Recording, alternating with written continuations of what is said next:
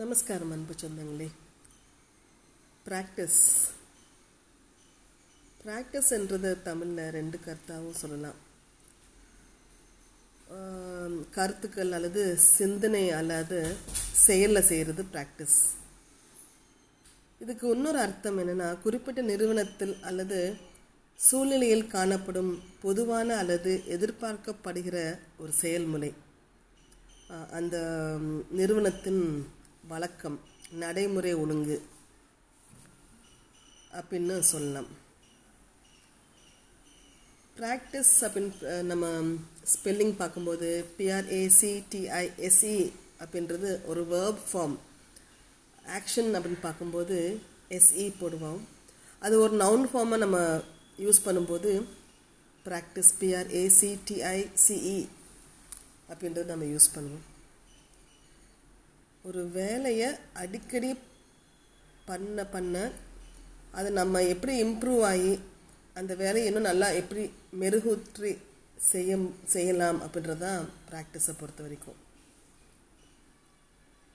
உன் இலக்கை அடைய வேண்டும் என்றால் முதலில் நீ இரண்டு செயல்களை செய்ய வேண்டும்.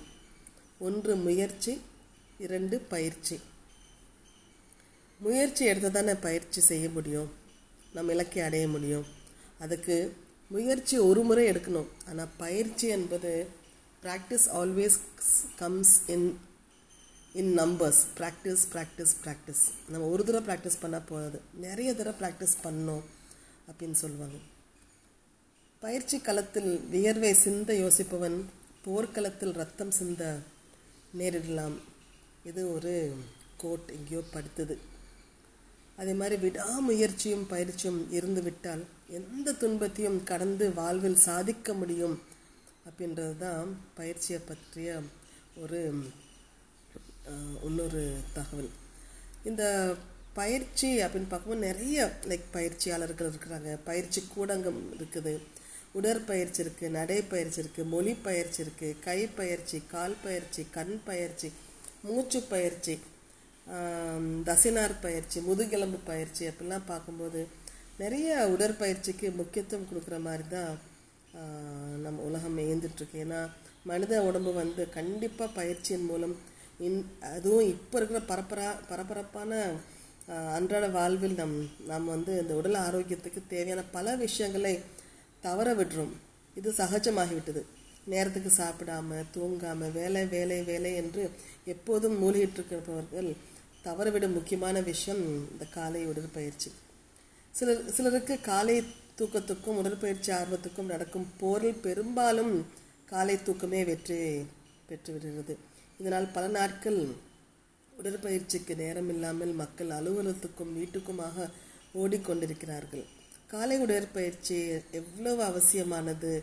உடலுக்கும் மனதுக்கும் அது எவ்வளோ நன்மைகள் சொ- செய்கிறது என்பதை நம் உடற்பயிற்சி செய்தவர்களுக்கு நன்றாகவே புரியும்.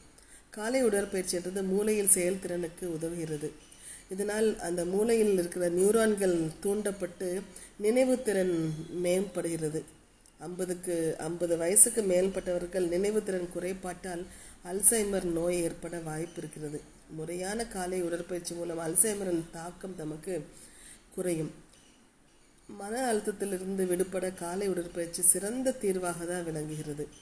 இந்த உடற்பயிற்சி செய்யும்போது நிறைய சைக்கிள் ஓட்டுதல் நடைப்பயிற்சி வென்றால் மூளையில் உள்ள மகிழ்ச்சியை தூண்டும் ஹார்மோன்களான செரோட்டினின் நோர்பினேப்ரைன் என்டார்ஃபின் டோப்பமைன் இந்த இது எல்லாமே அதிகரிக்கின்றன. இதனால் நாள் முழுவதும் மனம் புத்துணர்ச்சி பெறுகிறது. இந்த முன்கோபம் படபடப்பு ஆகியவை நம்ம கட்டுக்குள் இருக்க வைக்கிறது. இந்த உடற்பயிற்சி என்பது வாழ்நிலை அதிக அதிகரிப்பதோடு உடல் முதுமையடைந்து தோல் சுருக்கம் விழுவதை தாமதப்படுத்துகிறது. வயதா வயதாகும் போது செல்களின் செயல்திறன் குறைந்து அவை இரண்டாக பிரியத் தொடங்குகின்றன. இதன் விளைவாக தான் தோல் செல்களின் மையப் பகுதியான நியூக்ளியஸ் உள்ள குரோமோசோம்களின் அளவு சிறுசாகிறது. இதனால் தோலின் சுருக்கம் விழுகிறது. பல வருடங்கள் உடற்பயிற்சி செய்வதால் இந்த குரோமோசோம்களின் நீளம் குறைய தாமதமாகிறது என்றும் இதனால் தோலின் சுருக்கம் விழுவதும் தள்ளி போடப்படுகிறது என்றும் மருத்துவர்கள் ஆராய்ந்து கூறியிருக்கிறார்கள். இந்த உடற்பயிற்சி செய்வதனால் உடல் முழுவதும் இரத்த ஓட்டம் அதிகரிக்கும் ரத்தத்தின் போதுமான ஆக்சிஜன் கிடைக்கும். தினசரி உடற்பயிற்சி செய்பவர்களுக்கு அடிப்பட்டு ரத்தம் வெளியேறினால் கூட விரைவில் உறைந்து மேலும் வெளியேற விடாமல் தடுக்கும். உடல் எதிர்ப்பு சக்தி அதிகமாக இருப்பதனால் மண் மற்றும் தூசு மூலம் பரவும் நோய் தொற்று தடுக்கப்படுகிறது. தொடர்ந்து உடற்பயிற்சி செய்வதால் புதிய ரத் நுண்ணிய ரத்த நாளங்கள் வந்து உருவாகும் அப்படின்றாங்க. ஸோ முதல் முன்னையாக முதன் முதலாக உடற்பயிற்சி ஈடுபடுபவர்கள் தான் கடினமான ஜிம் பயிற்சிகள் செய்ய தேவையில்லை. பத்து நிமிடம் வார்ம்அப் பயிற்சி மூலமாகவே ரத்தத்தில் சர்க்கரை அளவு கணிசமாக குறைகிறது. இதய ரத்த நாளங்களின் ரத்த ஓட்டம் சீர் சீராக இருக்கிறது. எனவே ஒரு நாளைக்கு குறைஞ்சது ஒரு அம் பத்து டு ஐம்பது நிமிஷம் வரை உடற்பயிற்சி ஈடுபட்டோமானால் நம்மளோட உடல் ஆரோக்கியம் நன்றாக இருக்கும். இதற்கு பயிற்சி மிக மிகவும் அவசியம். இத்துடன் உங்களிடம் விடைபெறுவது உங்கள் மீனராஜா.